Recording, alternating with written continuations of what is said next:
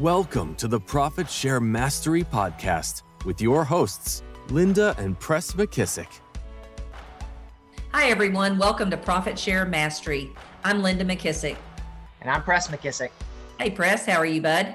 I'm good. How are you doing today?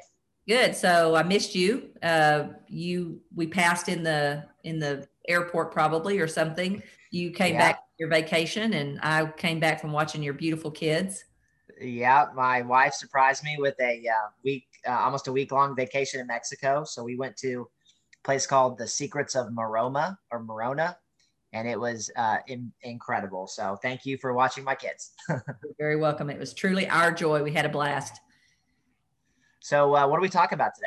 Uh, today we are finishing up the our the the success formula for building a profit sh- building your profit share. And we're on the the second v. So our formula for those of you that maybe missed the first two episodes is relationship plus validity plus value or value gap of someone over time. And so um, you know just a recap re- relationship is who do you want to be a hero to? Who do you love helping? Who gives you lots of energy if you could talk to them all day long and serve them and help them uh, and then validity is what validity do you have that allows someone to open a door to a relationship? Uh, it's funny, press. I'm, now that we've kind of been using this formula for a while, I see examples everywhere that I can share. And so, uh, one that happened a few weeks ago, just on validity, was um, I had went to dinner with a couple that I'd never met before, and he actually has a marketing company for real estate agents and but I'd never met him. I'd heard of the company.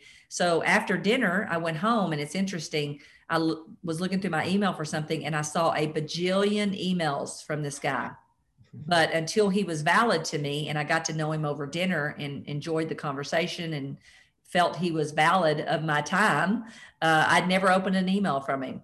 So that's the a great example of why you want to increase and create your validity and then, of course, the second V in our formula is what is a person's value right at this moment when I'm trying to do business with them, or I'm trying to recruit them, or I'm trying to get them to sell their house with me or buy a house with me? And um, what is their biggest value of biggest of biggest value to them right currently, or what is their biggest value gap that I can uncover and identify? Because I'm gonna then take based on our formula and drop things into those that value gap and create a very strong motivator that most people don't realize is called reciprocity or beholdenness. And mm-hmm. so uh, we're going to talk today about how to figure out what someone's what is of value to them. And I always like to tell the story press that if people had been trying to recruit me to Keller Williams uh, early on and they didn't really understand me or know me very well and know what my true value gap at that moment was, they would have tried to sell me on the immediate 80 something thousand I would save immediately by joining Keller Williams because I had paid that company a hundred thousand dollars that year to be there. But that would have been the wrong thing because that wasn't my highest value at that moment. Now it would become later, but really I had decided I was going to build a brand and a name in Denton, Texas that when people thought of real estate, they thought of me. And every time I tried to do that, my company kept putting a roadblock in front of me. And so, really, what you would have needed to help me self discover is that Keller Williams really is the place if you want to build a brand because they believe you're the brand and all their documents support that and they support you in being the brand. And so, that's why I always say it's very important to truly understand. Don't assume, you know, Zig Ziglar said it best when he says, you get everything you want in life if you'll just go help enough other people get what it is they want. And the key part of that is what do they want? Not what do I think they want, assume they want, you know, what do I want? So therefore you must want it, you know, and I think that's what we tend to do. Yeah. And, you know, Linda, you said something a minute ago. You said uh, the word self discovery. We've talked about that on this. And I think it's honestly in, in everything that we teach, I always come back to this point. It's it is like the one key principle I think in my life that if I get better at helping people self discover, um, then you know again I'll get what I want. They'll win bigger, whatever, right? So self discovery, I think it's important for us to remind everyone when Linda says self discovery, what she's talking about are there's there's three ways to help people self discover, right? Because like Linda always says, can't make a buyer buy, a seller seller an agent join a company they don't want to join you self discover through either questions, uh, great questions. Number two would be stories. And number three would be experiences. Right. And and the, the the great stories make people really take time and think, which normally we don't slow down long enough to really think. Uh, and then the stories are ones where someone can see themselves in that person's story. You know, for example, I always love when a person tries to use the excuse to me that they're just too old to try a new opportunity or too old to build wealth or too old to, you know, add team members or whatever. I always tell the story of Mo Anderson, how she lost everything at in her late 50s, I think 57 or 58. And I always tell that story how thankfully she didn't think that way because she came back even bigger and stronger than she ever had in the first 57 years. And so I think, you know, understanding enough stories that people can see themselves in those stories, that's a key part about the stories that you that you share with people. Uh, you know, Linda, I think with um, uh, value or value gaps, I think the best place to start is, um, and you said it earlier, you said it's it's not about what you think is important to them; it's about what they want. So I would, it, as it relates to this topic, I would say the first place you have to start with what am I trying to do here with understanding someone's value gaps? You start from the place of what do they want? What's important to them? And remember, people are motivated by one of two things. They're either motivated by gain or they're motivated by pain. Mm-hmm. And so mm-hmm. some agents are going to come from a place of, I love this idea of growing a team. So I, I want to go, I want to learn how to grow a team, or I want to learn how to hire my first assistant, right? They're doing it from a place of, they're looking and they've seen other people be successful. They see what could be possible, and that gets them excited. Other people, Linda, and we talk to these people a lot because I think a lot of people move more from pain probably than they do from mm-hmm. gain. And those people are, are needing a change because of something painful in their life. And I think you're a good example of that. When you were making a move, would you say, Linda, that you were making it out of pain or out of gain? Because at, at, at least in the times I've heard you tell it, feels like maybe there's a little bit of both but I think there's definitely roadblocks that they kept putting up and you kept hitting your head against the wall. And that had to have been frustrating. Right. Yeah. I think, you know, I would say overall, probably pain would be a stronger motivator for me. Um, and I guess because, um, you know, I kind of just, if I want something, I go after it. So I, I've never been able to, you know, use that as a motivating tool for me because I'll just go get it or do it or whatever. Whereas when I think about what the things I want to move away from, you know, uh, someone asked me the other day uh, in an interview, what what is one of your greatest fears? And I said, honestly, one of my greatest fears is growing old and not being able to take care of myself, being a burden on my kids or my family or you know or someone else. And so I don't know why that's a motivator for me, but it is. And again, that's that's one of fear, and I think that's why I'm so adamant about teaching wealth building and building wealth is because I don't feel like I, I want to leave that burden on any of my children or anybody else. I want to have thought through that stuff and prepared financially to have the right assistance and help when the when the time is needed. Yeah. Yeah, that's a good point. I think, you know, again, coming from the place of, you know, what do they want? Um, most people in business are running towards one of two things, uh, either running a running I would say running towards one of two things, Linda, time or money. Yeah. I think yeah. you can pretty much lump most everything into those two categories. Um, and I always, it's funny when we teach this, this is the part that I feel like most people get hung up on. They don't know what to ask, they don't know what to do. Um, and I always, you know, I like to say the first thing you should probably do to help you get comfortable with this process is sit down and I want you to ask the question, what do you want? What are your what are your gaps that you have in your business right now as an as a, as an agent right? And i want you to just sit down and maybe write out a few bullet points of what those would be. Some of them uh, common ones linda that we hear a lot would be leverage uh, needing more leverage right? You you've got more money than you have time and you want to free up more of your time. So leverage is a big one. Um, if you're a, a lesser producer your biggest pain is probably going to be leads listings I think we, I think right now we can all answer listings. Yeah. Yeah. Right.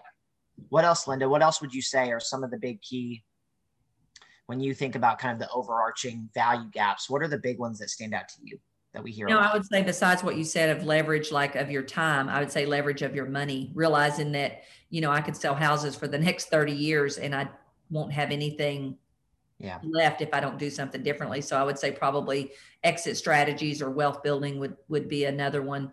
Um, you know, I think, and I think the opportunity definitely is one uh, that was definitely, you know, one I didn't even realize I had that someone else helped me un- uncover and I think that's the thing is, um, you know, I, I love the idea of using what you need because I'm I'm one of those that I realized real early on we all only got 24 hours. So I got to figure out how to be super effective with those 24.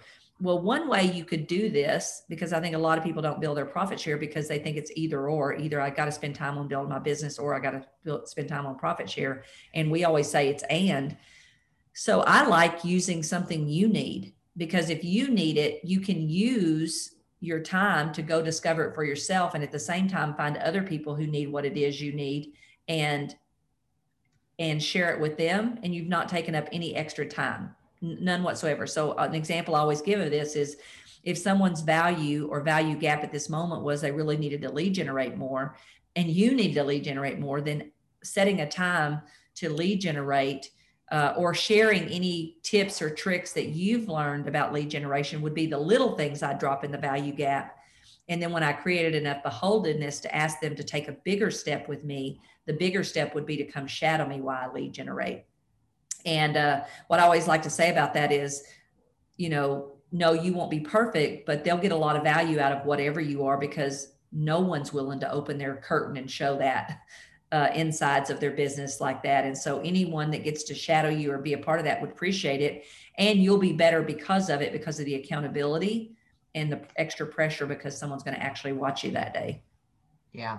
Yeah. Linda, I think um, this is the area in most, when most people, you know, build relationships and are working on those relationships that, you know, to help uh, bring those people over to K- KW I think this is where most people switch um, uh, into the uh, sell KW mode. And mm-hmm. what they don't realize is, and I, I love this point. I've watched you on many recruiting appointments. I've been on many recruiting appointments, and not once do we bring up KW. Mm-hmm. Almost very, very rarely, if ever. And it's only from a place of uh, they've brought it up enough that it's the right time to bring in KW. And I think part of that is because it's not about KW, right? It's about helping them get where they want to go. And uh, you, we do it from a place of a consultative approach. It's, it's more like a, a coach or a consultant uh, than it is sell and tell, right? Mm-hmm. Or a friend, you know. I think, you know, if you just kind of realize you probably, you know, you got to get out of your mind that you're doing something to someone because that that's where the pressure comes in to sell or get excited about KW.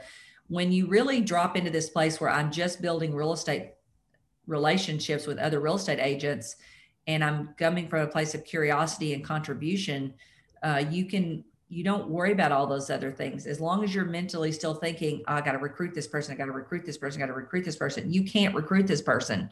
It's not possible. They have to self-discover. I always like to tell the story about when i brought the first group of people i brought to meet gary keller. Nobody knew who gary keller was. He hadn't done anything yet and nobody knew who keller williams was because it wasn't anybody yet they came because we had built a relationship with them. We had validity.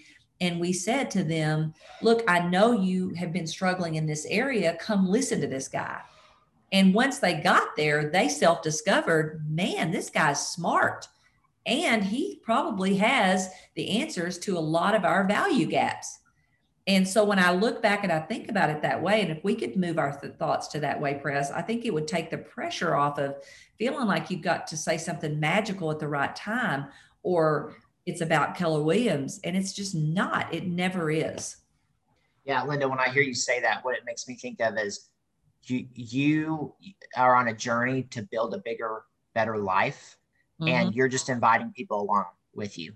I think so so many of us right now um, we're so connected, we're disconnected because of the internet and all that, and just everything, social media, that we don't actually, you know, we feel like our lives are on enough display and we don't invite people along the journey with us. And I think that's one of the secrets of what you did is you had already invested in some relationships and you were go you were on a mission to go somewhere you happen to have be in relationships with other people who are trying to go to the same place and you found a good solution for that and you just invited people to come along with you and explore it yeah, and that's a great point, Press. And what they self discovered when they came alongside me is a lot of my success was because of things that KW offered. Mm-hmm.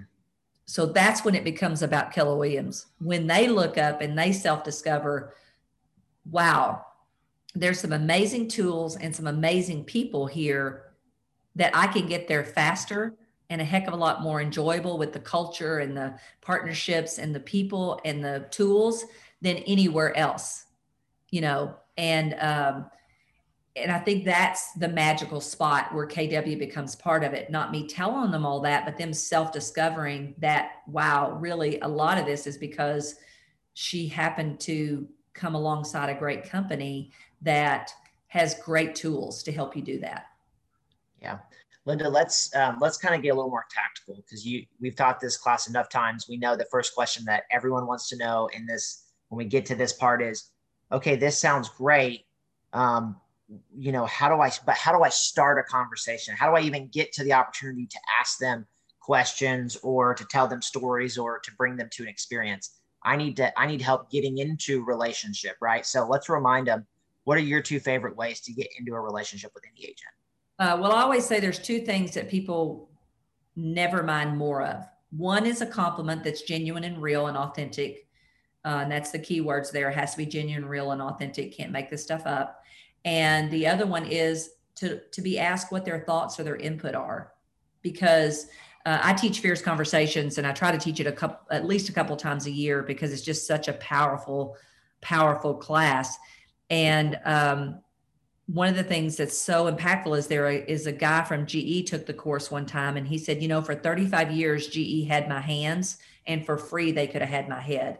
And that sticks in my mind that wh- who are the people around me that have great ideas and thoughts and i'm not asking them what they think you know? And so um, my two favorite ways are a compliment that's genuine real and authentic and uh, ask them their thoughts or their input because i think people well oprah said that in all her years of interviewing people she said the number one desire that people have is to be understood not just interpreted and I think you do that by asking people and genuinely listening, um, you know, to to what they have to say. Yeah, yeah, love that. So, um, Linda, once once you kind of get into the conversation, and you know, you either give them a compliment or you're asking their opinion about something, the next question that always comes up is, okay, well, then how do you pivot to getting some of their value gaps, the things that they need, whatever's motivating them right now, and then do I solve it right there? Do I not? What's what's the kind of the, the game plan here? So yeah. why don't we talk a little bit around some of the like the overview, the strategy, and then let's go into some of the questions. Okay, so con in Spanish means with. So it's not me asking them, a, drilling them with a bajillion questions because that's versation, or me just talking the whole time. That's versation. What it is is I throw enough in that it's literally truly a conversation, right? But I don't hog the conversation. I don't try to talk more than them. I try to let them talk 80 to 90% of the time, me to talk 10% or less. But I will throw things in so that it is genuinely a conversation. So, one of the things I love to ask people is what's one of your biggest challenges you got right now out of curiosity? You know, and I'll usually put a compliment and asking them their input together. I'll say, you know, I respect you in the industry. You've been doing this a while. I know you, you know, you're you're out there and out and about and you really see what's going on i'm just curious from where you're sitting what what what's the biggest challenge you see right now for your business or or for reaching your goals or going to the next level and i just shut up and listen and if they happen to not really you know you know if it if i feel like i need to i will say i know for me if if if they're struggling or whatever uh, or I'm just don't feel like I'm getting the, the genuine answer from them, then I'll say, I know for me right now, the biggest challenge is X. And I'll truly throw in what my big challenge is. And whatever they tell me, I don't try to solve it on that phone call. Uh, really, the whole discovery, the whole phone call is to try to get as many of their value gaps listed down as I possibly can. Because now I go back and I start researching what little things could I drop into that value gap just to offer them to give them value and help them with what their need is right now. And as I do that, um, people are beholden. They appreciate someone. And then as I do that, they'll also go back to wherever they are and they'll go, gosh, nobody over here cares. Nobody over here asks me what's what my challenges are. Nobody over here offers this little tool or whatever. And then when I feel like I've created enough beholdenness, I'll ask them to do a big step. And by the way, none of these things are anything that's not of extra super good value to them. So I'm not asking them to do anything that's all about me. I'm asking them to do things that's good for them. So in this particular case, you know, I might say if the person said, you know, their number one issue is I need to I need to figure out how to get the right people in the right spots. Then when I get ready and I built enough beholdenness, I might ask them to take a big step like attend our career visioning course. Now that's all value for them, right? But it's a place where they can do the third thing in self-discovery, which is experientially understand us better. You know, I always I got I stole this saying actually, press from your school, Baylor, when you went to Baylor, and we sat down in that room originally in your business department. And the lady stood up at the podium and she said this about Baylor from the outside looking in, we're hard to understand. And from the inside looking out, we're hard to explain. I thought, oh my God, she just explained Keller Williams. So I stole it. Mark Willis then used it from the platform. And now I have plaques all over the place that, sh- that remind me that from the outside looking in, we're hard to understand. And from the inside looking out, we're hard to explain. So let's don't try. Let's let them experience who we are. You know, a good example I just gave people recently is, you know, we just had Red Day. If you've got an agent that's on your list of relationships you want to build, then instead of tell them about Red Day, why don't you invite them to Red Day? People move faster if they're going to move or if they're moving closer to joining us, they move faster once they experientially get stuff. So my goal yeah. is to get them to that place. And Linda, if an agent says no to attending Red Day, you've still won because how think about how you feel when someone cares enough about you to invite you to something. Yeah. When you when you feel personally invited to something, I don't care if it's a, if it's something you want to attend or not want to attend, a yes or a no. Uh, there's a piece of you that is thankful for that act. Yeah, and so whether they know or not is irrelevant. Uh, exactly. Yeah, and you don't get hung up on that. I'll just go back to the little things again until I'm ready to ask for another big ask. And here's the thing, press. Um, you know, I'd probably send them a picture from Red Day and say, "Sorry you couldn't be here. We missed you. It, this was a really great, rewarding time, and I know you would have enjoyed that because you're such a giver or whatever." And I would just, you know, and then I would move on because, um, you know, just the thought of thinking of them, you don't know what that's actually doing. It's still creating that beholdenness, so that eventually they will say yes to a big step more than likely. Yeah. And Linda, to go back for a second, you were talking about um, the conversation, right? It's got to be a con, meaning there's two two way conversation. The thing we say all the time in our course is um, you have to be both interested and interesting in the conversation, right? Yeah. Yeah.